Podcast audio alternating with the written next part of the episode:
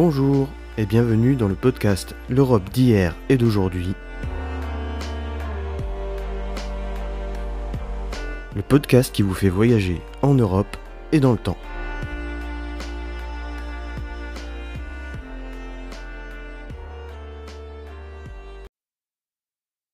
J'avais envie de débuter ce podcast par la voix balte, pour une raison simple. Pour avoir vécu 13 mois en Lituanie, il m'a été donné de rencontrer plusieurs personnes qui ont participé à cette chaîne humaine gigantesque. Toutes m'ont raconté leur histoire avec beaucoup d'émotion, affichant un visage de joie et de nostalgie. Toutes me racontaient à quel point ce moment était un tournant de leur vie, où elles se sont rendues compte de la solidarité de leurs compatriotes et ont retrouvé une fierté nationale qui s'était effritée. C'est un moment qui a servi d'hommage à tous les morts du totalitarisme, qu'ils soient nazis ou soviétiques. Et si je publie ce podcast un 6 septembre, ce n'est pas anodin. Vous le découvrirez en toute fin d'épisode. Avant toute chose, j'ai publié un article sur le blog du podcast afin d'illustrer mes propos et d'aller plus loin si vous le souhaitez. Mais avant de parler de la voie balte, il faut tout d'abord revenir aux origines dans les années 1930.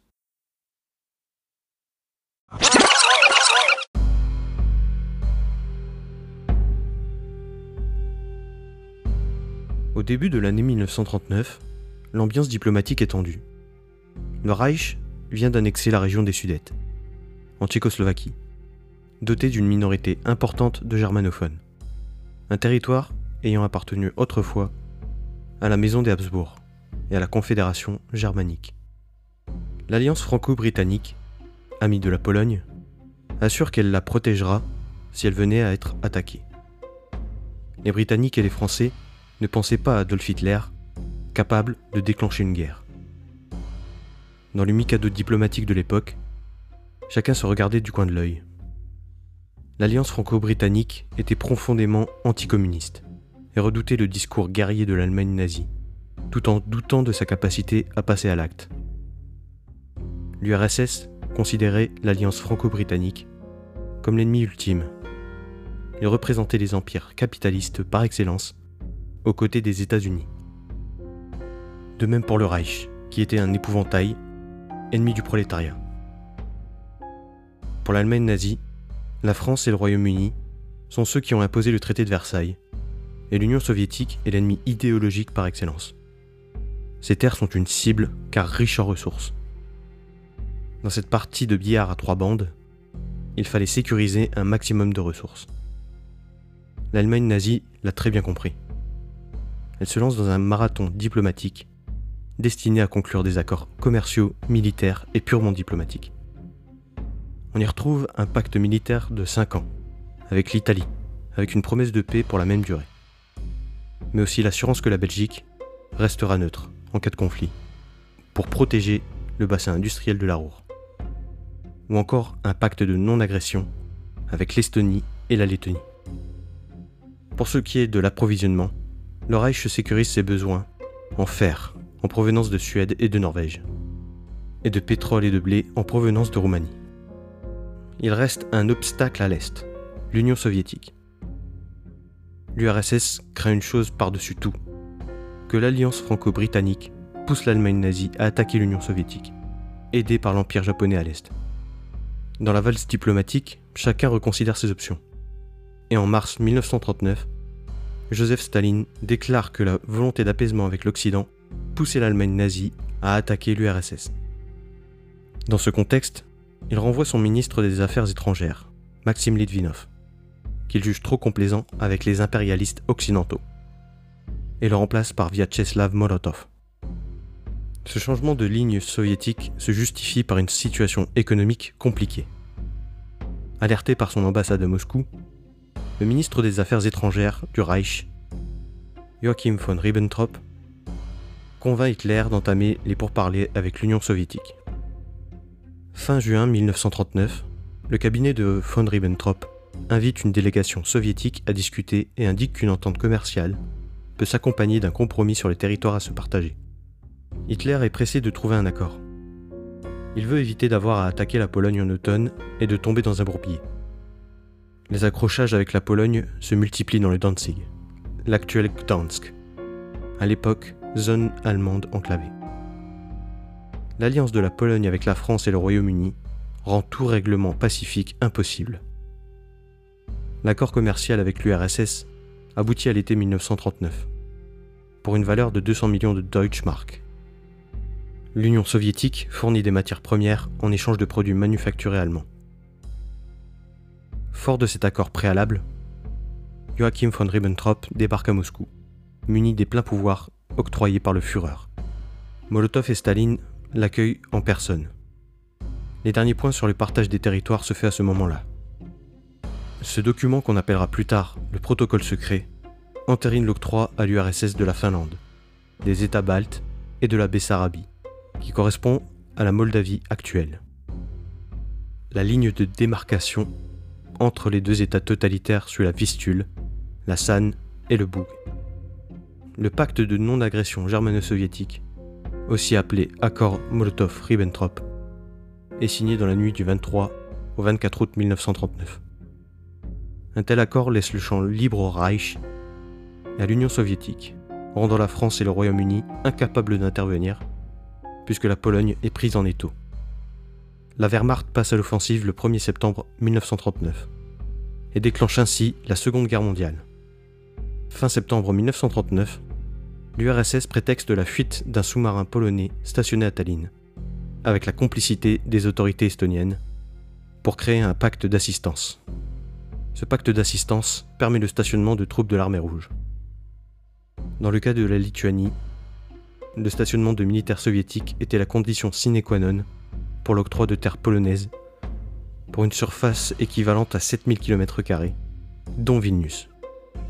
Les 5 et 10 octobre, ce sont respectivement la Lettonie et la Lituanie qui adhèrent à ce pacte. Les agressions de militaires soviétiques conduisent Moscou en juin 1940 à poser un ultimatum aux républiques baltes pour stationner encore plus de militaires. Les présidents lettons et estoniens sont arrêtés. Le président lituanien sera forcé à l'exil, en Allemagne puis aux États-Unis. Les 14 et 15 juillet sont organisées des élections, n'autorisant que la candidature des partis communistes. Puis, le 21 juillet, les trois parlements demandent leur admission à l'URSS. Les 3, 5 et 7 août 1940, la Lituanie, la Lettonie et l'Estonie sont incorporés à l'Union soviétique. Et c'est ainsi que les États baltes tombent dans le giron de l'URSS.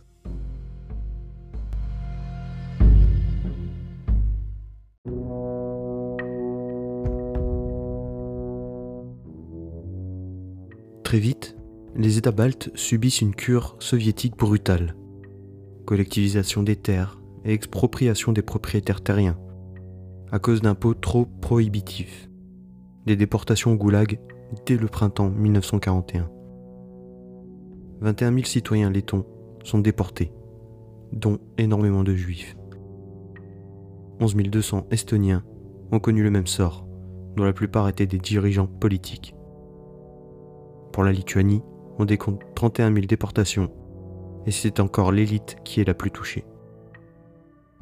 Il n'aura pas fallu deux ans avant que les accords soient rompus. L'Allemagne nazie lance l'opération Barbarossa et avance vers l'Est à partir de juin 1941. Dans Mein Kampf, Hitler désignait l'URSS comme le Lebensraum, l'espace vital dont avait besoin l'Allemagne pour être autosuffisante en matières premières. Les Baltes, ayant déjà subi l'occupation de l'Empire russe pendant plus d'un siècle, et après avoir brièvement recouvré leur indépendance à l'entre-deux-guerres, espèrent que le Reich les délivrera. La conquête de la Lituanie et de la Lettonie se font en deux semaines. L'Estonie est prise au mois d'août. Le tout bien aidé par des citoyens locaux qui se sont engagés dans les Einsatzgruppen. Ils se rendent très vite compte que les conditions de vie sont aussi difficiles sous la gouvernance du Reich Kommissariat Ostland, le commissariat de l'Est, installé par l'Allemagne nazie, qui gouvernait les États baltes et la moitié ouest du Bélarus actuel. À la fin de l'année 1941, la population juive paye déjà un lourd tribut. 69 750 des 80 000 juifs de Lettonie ont été exécutés. 114 856 juifs lituaniens et 963 estoniens ont connu le même sort. Vilnius, qui avait le surnom de Jérusalem du Nord, puisqu'elle était composée d'une importante population juive, est décimée. De 1949 à 1945, les Juifs sont passés de 57 000 à 3 000, rien que pour la ville de Vilnius. L'échec de l'opération Barbarossa fait reculer l'Allemagne nazie, et les États baltes rebasculent les uns après les autres dans le giron soviétique pendant l'année 1944. Le 17 septembre 1944, l'organisation de résistance, les Frères de la Forêt, déclare l'indépendance de l'Estonie brièvement et continue de lutter jusque dans les années 1950.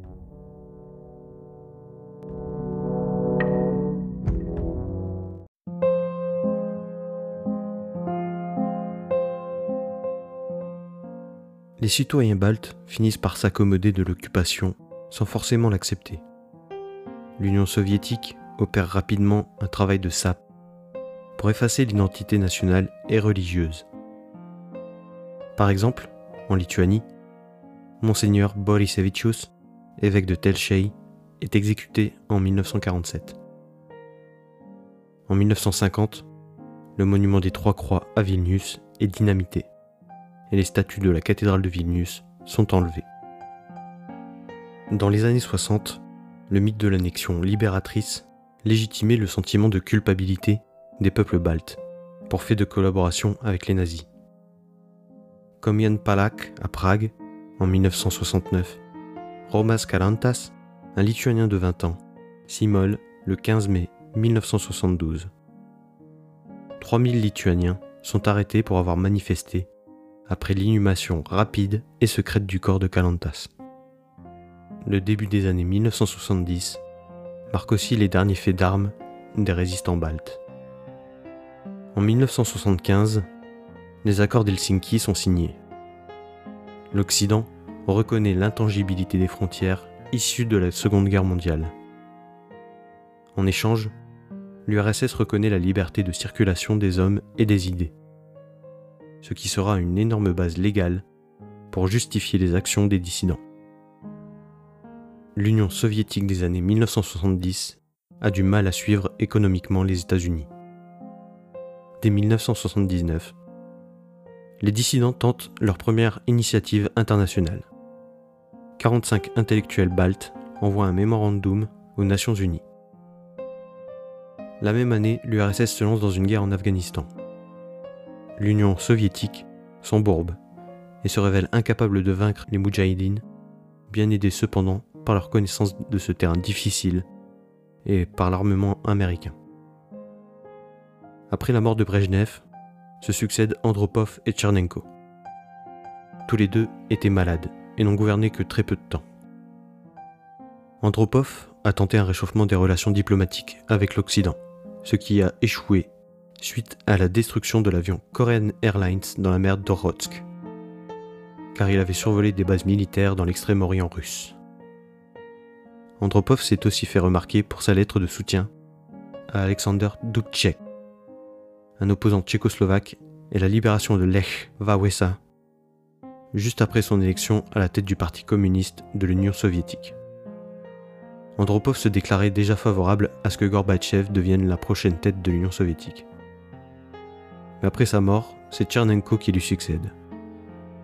Mais il meurt après 11 mois au pouvoir, passé l'essentiel du temps à l'hôpital. Son passage est à rebours de celui d'Andropov. Il veut réhabiliter Staline et revenir aux fondamentaux staliniens. Ses relations avec l'Occident n'étaient pas des plus amicales. Cette instabilité du pouvoir soviétique a favorisé l'arrivée d'un jeune dirigeant réformateur Mikhail Gorbatchev.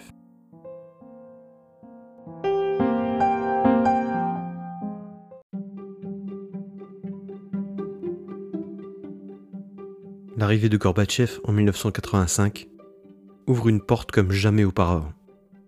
Sa philosophie se résume en trois mots. Perestroika, glasnost et démocratisation. La perestroika répond aux besoins économiques du pays. C'est une libéralisation économique qui s'installe en douceur. Dans des revues comme Les Nouvelles de Moscou ou Ogognolet, des médias de propagande historique, de nouveaux rédacteurs en chef sont nommés. Très vite, ils sont considérés comme sérieux comparés à la communication officielle. La glasnost, qui doit être traduite par publicité et non transparence, est, elle, une vraie révolution. Même si les livres contemporains passent toujours par la censure, les critiques envers le stalinisme sortent du parti et le droit d'inventaire commence. La critique du stalinisme sort du parti pour être portée en place publique. C'est cette ouverture du droit d'opinion qui donne de l'espace à l'opposition, lui permet de créer des mouvements politiques et de manifester. Les premiers rassemblements ont lieu le 14 juin 1987 à Riga, sous l'impulsion du groupe dissident letton Helsinki 1986, pour commémorer les déportations vers la Sibérie et le Kazakhstan, effectuées en 1941. Le 23 août 1987, lors du 48e anniversaire du pacte germano-soviétique, les trois capitales baltes sont le théâtre de manifestations pacifiques. On commémore par la suite aussi le 25 mars, en mémoire des déportations de 1949, jusqu'en 1991 dans les trois républiques. La stratégie des indépendantistes baltes reposait sur le droit international et la politique occidentale de non-reconnaissance juridique des annexions. Le premier dissident à parler ouvertement du protocole secret est l'estonien Tilt Madison au Hirve Park de Tallinn, le 23 août 1987. Il demande l'annulation pure et simple du protocole. En juin 1988, il est suivi par Mavericks Wolfson, fondateur du Tautas Fronte, le Front populaire de Lettonie et ancien haut dignitaire communiste. Le 3 juin 1988, le mouvement Sayudis, que l'on traduit par Union, est créé sur initiative d'intellectuels, de scientifiques et d'artistes à l'Académie des sciences de Vilnius. En août 1988, des journaux, parfois même communistes, des trois républiques, publièrent le protocole secret. C'est une boîte de Pandore qui s'ouvre, où la mémoire des crimes communistes s'étale de plus en plus. L'assassinat du tsar Nicolas II, le massacre de Katyn, les déportations des Tatars de Crimée. En novembre 1988, Edgar Savizar, pour le Ravarine, le Front populaire estonien. Dainis Evans, pour le Tautas Fronte, et Vitautas Landsbergis, pour le Sayudis, décident de tenir des réunions hebdomadaires pour coordonner leurs actions. Dès janvier 1989, le Sayudis décrète que l'indépendance nationale est son objectif absolu. Il sera suivi par le Tautas Fronte au mois de mai et par le Ravarine en octobre. Le tout encouragé par les victoires des dissidents en Pologne et en Hongrie. Les prémices de l'effondrement de l'Union soviétique sont là. À partir du printemps 1989, des élections sont organisées pour le Congrès des députés du peuple chambre des élus issus de toute l'Union soviétique. Les fronts populaires estoniens et lettons, Ravarine et Tautas Fronte, ainsi que l'Union nationale lituanienne, le Sayudis, se présentent aux élections et remportent une majorité écrasante dans leur pays. Lors de la première session du Congrès, le 2 juin 1989, le député estonien Endel Lipma demanda la création d'une commission qui devait évaluer les conséquences juridiques et politiques du pacte. Le Kremlin continuait de nier formellement l'existence du protocole secret, prétendant que les originaux étaient introuvables, et affirmait que les copies détenues par l'Allemagne de l'Ouest étaient des faux. Mikhail Gorbatchev ne pouvait pas se contredire et faire obstruction en vertu de la glasnost qu'il a lui-même fait adopter. C'est un de ses plus proches conseillers, Alexander Yakovlev, qui devint président de cette commission. Yakovlev et Boris Yeltsin ont accusé Gorbatchev de parjure et d'avoir gardé les originaux du pacte dans les archives du Kremlin. Gorbatchev connaissait depuis 1987 le contenu du protocole. Le premier secrétaire du Parti communiste de l'Union soviétique s'est alors retrouvé tiraillé entre sa promesse de débat sur les crimes passés et l'impérieuse nécessité de préserver l'unité de l'Union soviétique. La commission se composait de 22 députés, issus de 9 républiques différentes. Les dirigeants du Saoudis Edouard Havarine, Vitautas Landsbergis et Edgar Savizar en faisaient partie. Endel Lipma avait transmis des copies du pacte provenant d'archives américaines. Ce travail parlementaire est un outil très utile pour communiquer les pièces et engager le rapport de force. Les mouvements nationaux sont très mobilisés et gagnent en popularité. Et c'est ainsi que la voix balte prend forme.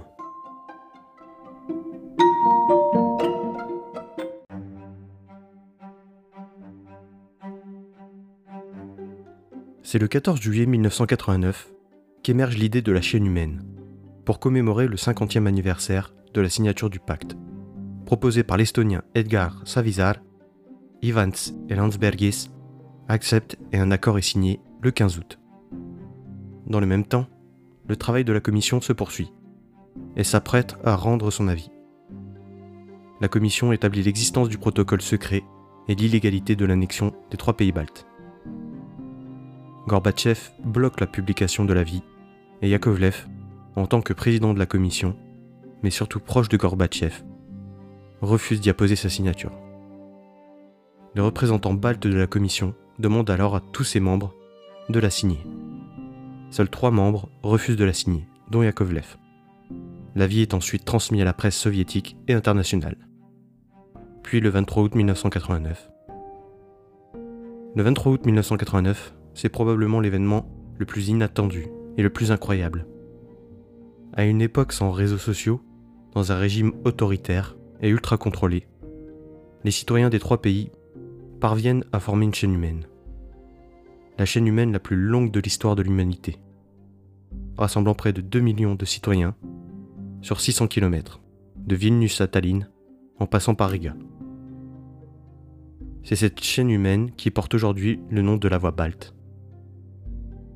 Les trois mouvements indépendantistes ont rédigé en parallèle un appel aux nations du monde pour demander le soutien de la communauté internationale.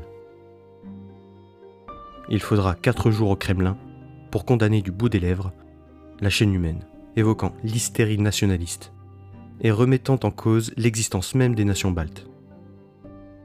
Le travail de la commission prend fin en décembre 1989, et l'avis qui en résulte est un compromis. Le pacte de non-agression était légalement justifié, mais pas le protocole secret.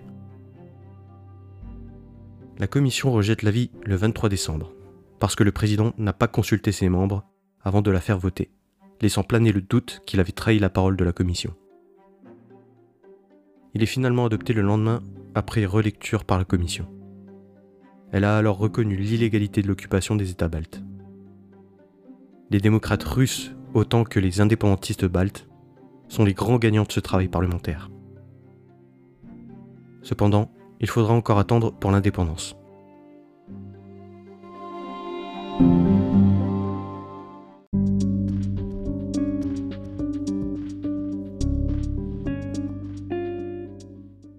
L'année 1990 illustre le bras de fer qui se joue entre Moscou et les républiques baltes. Dès le 11 mars 1990, le désormais président du Parlement lituanien, Vitautas Landsbergis, proclame unilatéralement l'indépendance de la Lituanie. Le Soviet suprême d'Estonie fera de même le 30 mars, et le Parlement de Riga le 4 mai. L'Occident ne soutient pas ces déclarations d'indépendance et demande de la patience aux États baltes, par peur d'affaiblir Gorbatchev. Le Conseil de la Baltique, organe de coordination des trois États, ne sera jamais contacté par Moscou pour négocier. 1990 est une année terrible pour l'URSS. L'Union s'enfonce dans une crise économique. Gorbatchev a hésité à laisser partir les États baltes à condition qu'ils deviennent une zone tampon avec l'Occident, comme la Finlande. Mais l'Ukraine aussi faisait état de son envie de s'affranchir du pouvoir soviétique, ce qui a obligé Gorbatchev à serrer la vis. En janvier 1991, des tentatives de putsch organisées par des communistes locaux, loyaux envers Moscou, échoueront face à la mobilisation populaire. Le Kremlin a nié avoir donné l'ordre de reprendre le pouvoir par la force, mais ne les a pas désavoués pour autant. Une date reste gravée à jamais dans les mémoires lituaniennes. Le 13 janvier 1991. Des équipages militaires se dirigent vers Vilnius et Kaunas. À Vilnius, c'est la tour de télévision qui est attaquée, ainsi que des mobilisations pacifiques. 15 Lituaniens y perdent la vie ce jour-là. Le 20 janvier, le même scénario se déroule à Riga, qui dénombrera 5 morts. En février et mars 1991, des sondages référendums se tiennent pour savoir si le peuple veut l'indépendance. Même les citoyens issus des autres républiques soviétiques sont en grande majorité pour l'indépendance. De janvier jusqu'au printemps, les citoyens font le siège de leur parlement. En Lituanie, Landsbergis et le ministre des Affaires étrangères estonien, Lennart Meri, ont plaidé leur cause auprès des Occidentaux, qui ne donnent pas suite. En février, c'est l'Islande qui reconnaît l'indépendance de la Lituanie. Le 29 juillet 1991, les partisans de Boris Yeltsin reconnaissent l'indépendance des États baltes eux qui soutenaient déjà le combat pour la reconnaissance de l'existence du protocole secret. Les douaniers aux postes frontières sont attaqués par la police anti-émeute soviétique. Par exemple, à Medininkai, le 1er août, sept d'entre eux sont abattus. Mais face à une union qui craque de toutes parts, la chute de l'URSS viendra de l'intérieur. Le 19 août 1991, le coup d'État de Moscou précipite l'effondrement de l'URSS. Le 21 août, la Lettonie et l'Estonie déclarent formellement leur indépendance. Les 24 et 25 août, c'est au tour de l'Ukraine et du Bélarus de déclarer leur indépendance, actant définitivement la dislocation de l'URSS. Le 29 août, Roland Dumas, le ministre des Affaires étrangères français, se rend à Vilnius pour formaliser la reconnaissance de l'indépendance de la Lituanie par les autorités françaises. Il rentrera à Paris le lendemain pour rencontrer le président yougoslave Slobodan Milosevic, avant d'entamer les mêmes formalités pour la Lettonie et l'Estonie. Le 6 septembre, la Russie reconnaît l'indépendance des trois pays, et le 17 septembre, ils entrent aux Nations Unies.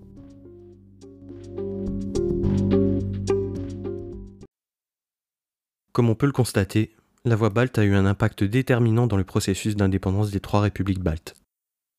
Les mobilisations non violentes avait commencé avec des festivals. Le mouvement d'indépendance balte est encore surnommé la Révolution chantante, et la voie balte est le sommet de cette révolution pacifique.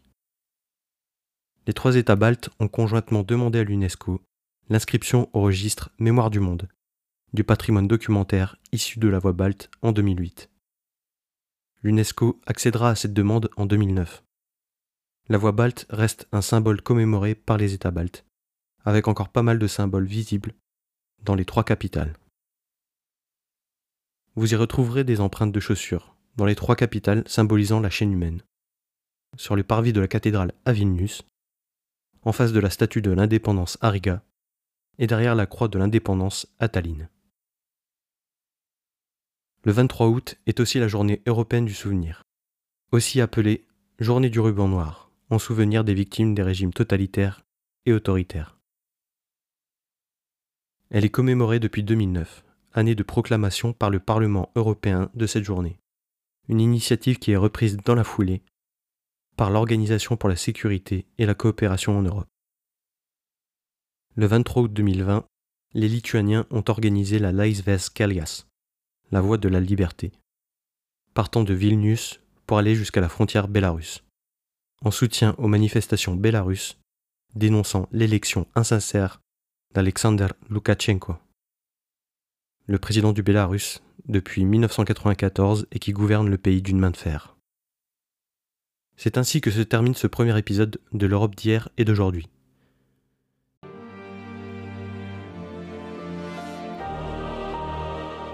Merci de votre écoute.